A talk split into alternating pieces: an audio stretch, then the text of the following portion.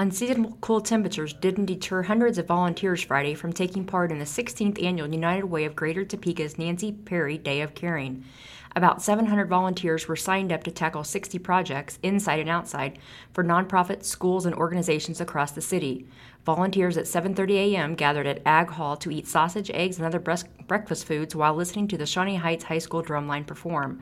The United Way's Day of Caring began in 1998. It was named the Nancy Perry Day of Caring in 2007. Perry led the United Way of Greater Topeka for 24 years before retiring in 2007. This is the Topeka Capital Journal's Ann Marie Bush.